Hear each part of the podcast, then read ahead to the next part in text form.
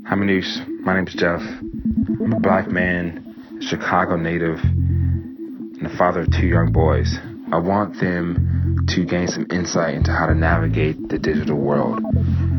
However, after creating an email account for our first son, someone recently tried to hack into that account. I like sharing where I am with my friends. I like posting on Instagram. The problem is, I'm also an abuse survivor.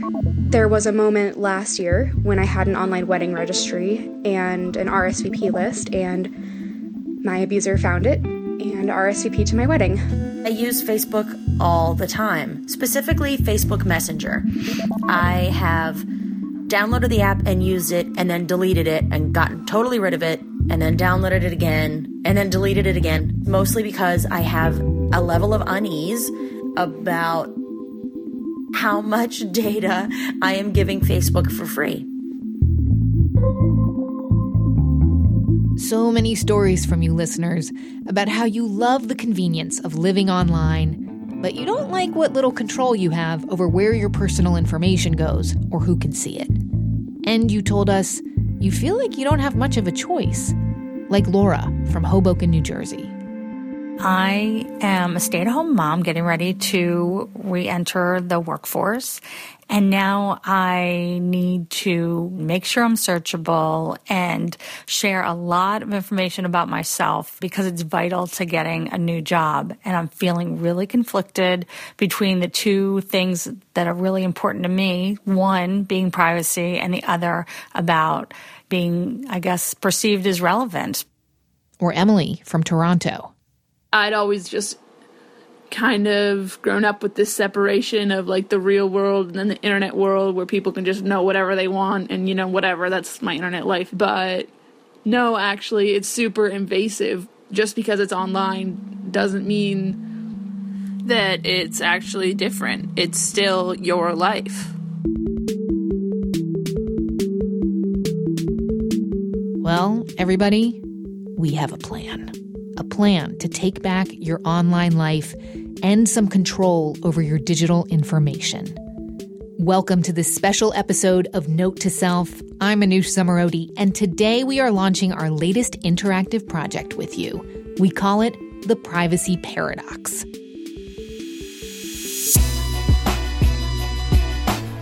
A week of daily challenges to help you understand where your information goes, weigh the trade offs, and then make digital decisions that you can live with. Because somewhere along the way, we struck a bargain, and we didn't even realize it.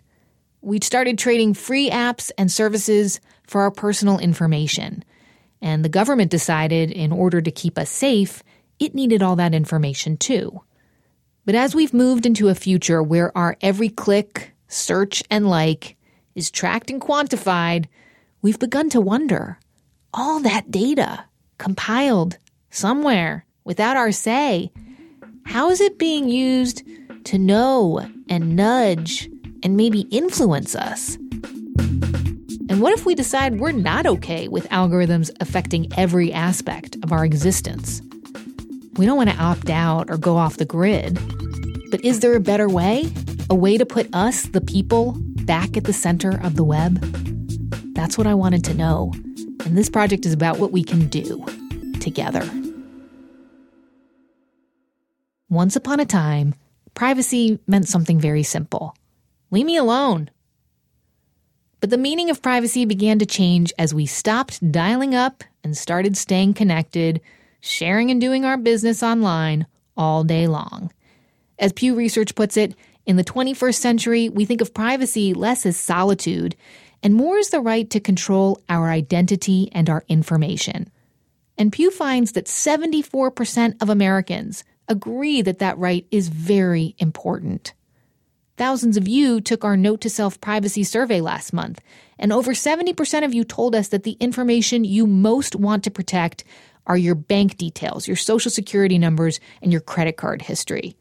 Which makes sense. We all want our financial details to be secure. I would also add that we all want our nation's infrastructure, our roads, electric grids, train tracks, we want them to be safe too. But in our survey, thousands of you also mentioned something else you were concerned about. that creepy feeling you get online when ads are just a little too on the nose. Or when voice control keeps popping up and won't turn off on your new iPhone. You can't quite put your finger or your cursor on it, but all these things bother you. And if we care so much about protecting our information and we feel uneasy about it, why do we keep giving it away? Researchers call this question the privacy paradox. We are all, or most of us, interested in privacy. Professor Alessandro Acquisti studies the behavioral economics of privacy at Carnegie Mellon University. He is also, as you just heard, Italian. Alessandro says our actions rarely echo our words when it comes to privacy. We want more privacy, we want more control over personal information. In actions, we seem to be quite confident and uh, happy with revealing even sensitive information with strangers online. So we talk the talk, but we don't walk it. But why? Because researchers say we suffer from immediate gratification bias and hyperbolic discounting. Basically, fancy words for impulse posting. When you reveal a personal information, you upload a funny photo on Facebook, you get usually an immediate benefit. I've observed this in myself and, you know, just anecdotally talking to people this this moment, right, where you're like, "Oh, this new app looks super cool. Okay, I'm going to sign up for it." Oh, they want me to accept all these terms of services. I'm not going to read them all. I'm a terrible person. I'm giving away my identity and information, but I I really want to use this app and it's so easy. Just click accept. Okay, done. Okay, forget it. Let's not think about that anymore. It's like this this split second of ickiness. And then the convenience just always seems to outweigh the icky feeling. Exactly. We tend to gratify our current self and we push cost on our future self. Instagram likes. Click. Download a game to play in the long airport security line. Oh, who cares about privacy when the instant gratification of the internet is so instantly satisfying? Sure, there are those nightmare stories, but what are the odds it's going to happen to you? As Alessandro says, your future self will probably be fine. The worst that will likely happen is you feel kind of violated by all the companies and maybe the government tracking you along with everyone else but we can live with that icky feeling. Or can't we? Melissa in Brooklyn says the icky feeling is haunting her. I think about privacy issues probably 80% of the days that I use Facebook. So the lack of privacy is gnawing at us. And sometimes the information we give away does come and bite us on the butt. In our survey, many of you sent us stories of personal privacy lost. One man said his religious wife filed for divorce after Facebook changed its settings and revealed to her that he belonged to an atheist Bible study group. Another listener told me she did not appreciate being shown fertility ads for months after having surgery to remove her ovaries. So, for someone who just lost their ovary at a very young age to a very rare tumor, that was really harrowing and also just frankly quite upsetting. Richard in San Diego is in the military. His wife, now ex, tried to prove he had cheated on her by doing research online and taking what she found to his commanding officer. She hacked my social media accounts and my email account and compiled all the information she thought was evidence and sent a package to my CO of the command I was at. The CO called me into his office and interrogated me for three hours. I didn't get in trouble at all, and what I did get was a better awareness of my privacy. We even heard from a U.S. congressman. Hi, it's Rush Holt. Well, for years, I was in the U.S. Congress, and I was really creeped out by what the NSA was doing and uh, how much they were lying about it. Listeners reported seeing their own emails in WikiLeaks dumps and being followed by stalkers. The list goes on. Some of us are fearful for our personal safety. Mostly, we're just fearful of public embarrassment or hassles. But when does an individual's worry turn into a systemic one? What about the worst case scenarios? Tracking and persecution has happened throughout history from the Stasi in Eastern Germany to today in North Korea, Iran, Sudan. And then there's the homegrown variety mobs on Twitter destroying lives with Gamergate, and then that weird Comet Pizza story. File this under what happens when fake news stories use the names of real people and places, but not real facts states and angry individuals, punishing people for their sexual orientation or political views that they may or may not have explicitly shared online. Russian hackers, anyone? When we come back, is having ourselves and our information laid out for governments and advertisers to graze on just a fact of digital life. What it's going to take to resolve the privacy paradox, and how it starts with you. Don't go away.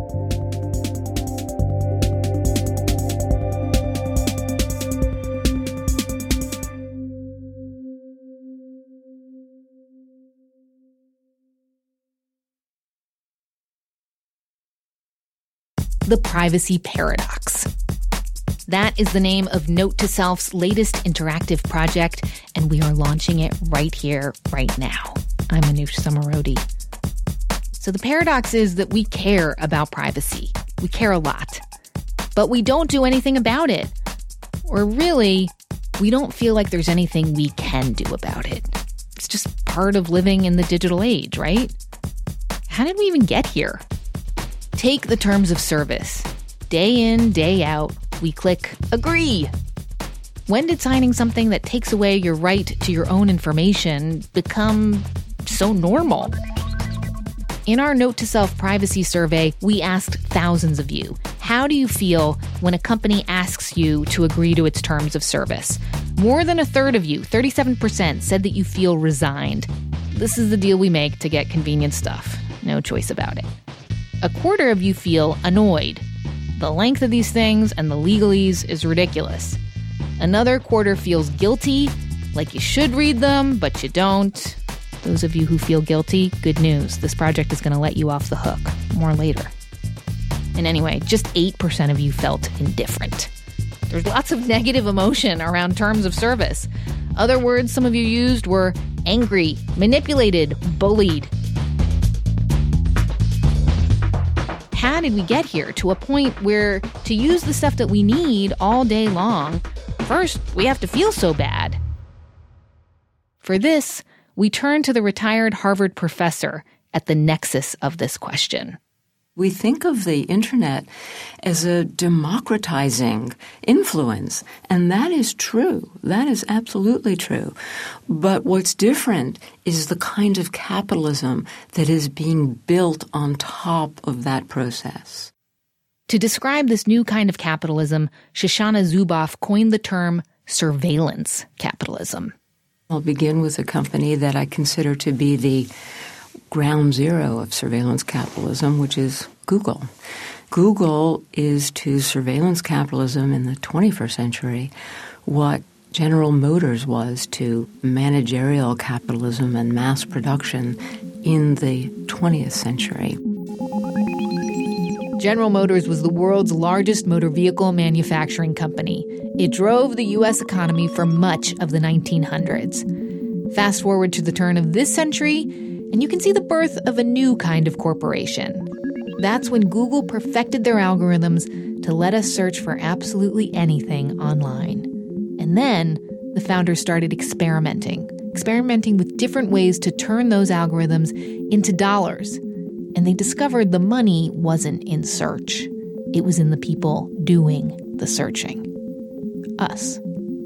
What they discovered was that they can take these traces of our behavior, or digital breadcrumbs, things that nobody cares about, and they discovered that by scooping all of that up and organizing it and analyzing it, they could do something that comes very close to predicting our behavior. You know what that's like. Ads for that pair of sneakers that you looked at online then following you around from your laptop to your phone. Or the algorithm that deduces I might be interested in hiring a divorce attorney because I Googled summer vacations. And studies show divorce rates tend to spike after the summer break. and so do Google searches for divorce attorneys. So here's where we veer away from the General Motors style of capitalism. What General Motors and Google have in common is that they're both pioneers. In General Motors' case, it made things that it sold to us. And it hired us to help make those things. So General Motors was dependent upon its populations as the source of employees and the source of customers. In Google's case, what it discovered was the fastest way to make money was to take our data, to translate it into predictions about us, and to sell it to somebody else who could benefit from knowing what we are going to do soon and later. We become what I call sources of surplus. General Motors sells cars, Google sells us. Except now, of course, Shoshana reminds us that Google has much more than search or advertising. It offers email and maps and connected devices like the Nest thermostat. Plus, the so called Internet of Things is coming connected light bulbs, refrigerators, our clothes. And as a result, it won't just be advertisers who are interested in our behavior to sell us stuff. It's insurance companies that offer us a better deal based on digital feedback from our car, or medical companies who see that we get our heart rate up regularly at the gym, and they can offer us a good price for life insurance. But that's good for us as consumers, isn't it? Well, not if the company has decided they don't want you as a customer because of what you look like or where you come from. Should we care if they can collect and measure all our behavior? The reason that we care about this is that in this process, we have blown right by privacy.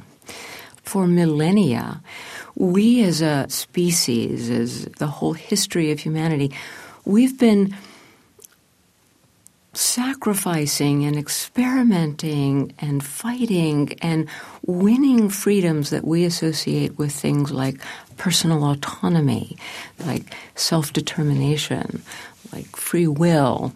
These are the aspects of our daily lives, of our experience of self, that make it possible for us to imagine something like democracy.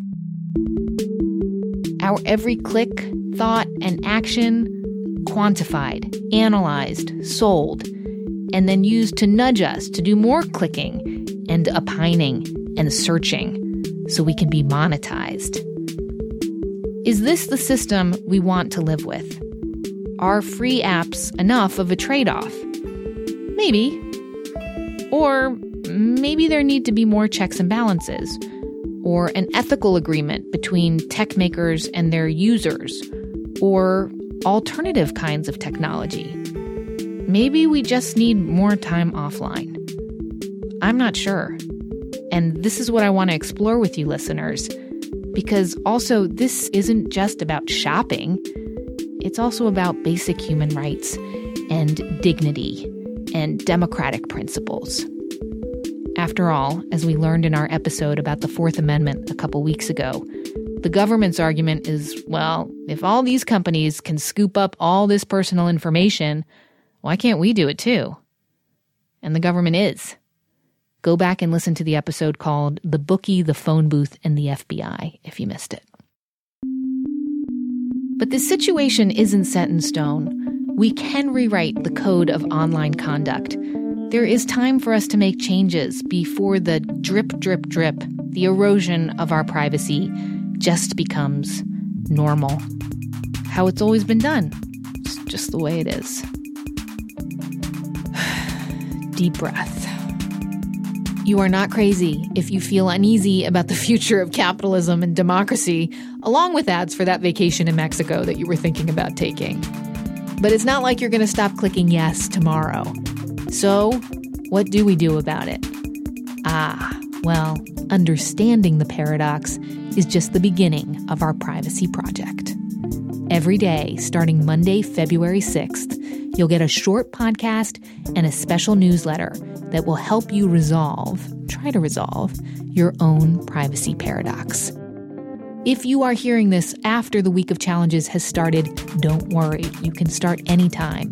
But to take part, do sign up. And yes, we have a written privacy statement in plain English, and we will not share your email address. Go to privacyparadox.org. You'll also find a quiz there so you can figure out what kind of personal privacy persona you have.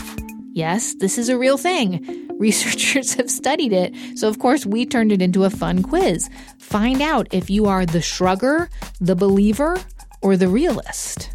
I think I'm the realist. And then next week, you're going to hear from special guests like renowned cryptographer Bruce Schneier, the inventor of the World Wide Web, Sir Tim Berners Lee, and the executive producer of The Bachelor TV Empire. You'll see how it all relates.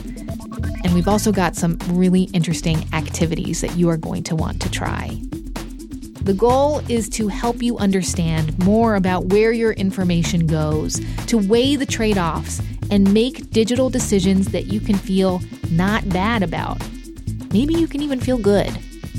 We're also going to try and measure which challenges you find most useful so that researchers can learn from this project, just as they have from our past two projects. Because here's the thing all this data could help solve some of the world's biggest problems. Just listen to last week's episode for some examples. But we need to figure out this privacy dilemma. And here's the good news next week, you'll hear why our experts are optimistic.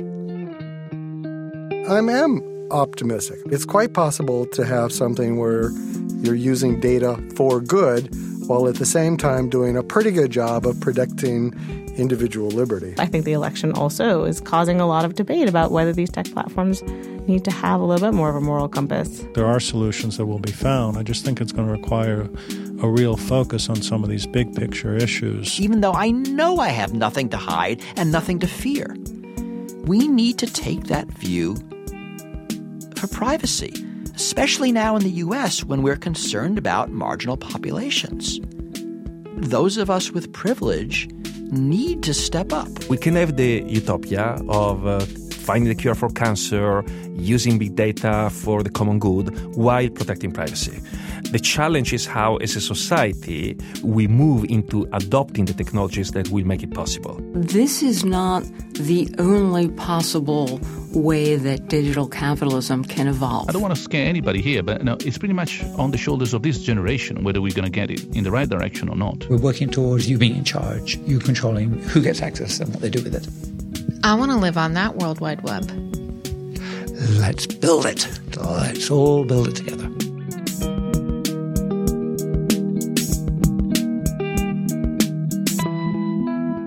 I'm pumped. I hope you are too. PrivacyParadox.org will be in touch. Just a reminder the week of challenges, February 6th through the 10th. We know you're busy and that you know this matters. Drop in, check it out, spread the word. The Note to Self team is Jen Poyant, Kat Aaron, and Joe Plourde. Many thanks to composer Hannis Brown, producer Megan Cunane, and all the teams at WNYC helping to make this project possible. Note to Self is a production of WNYC Studios. I'm Manoush Zomorodi.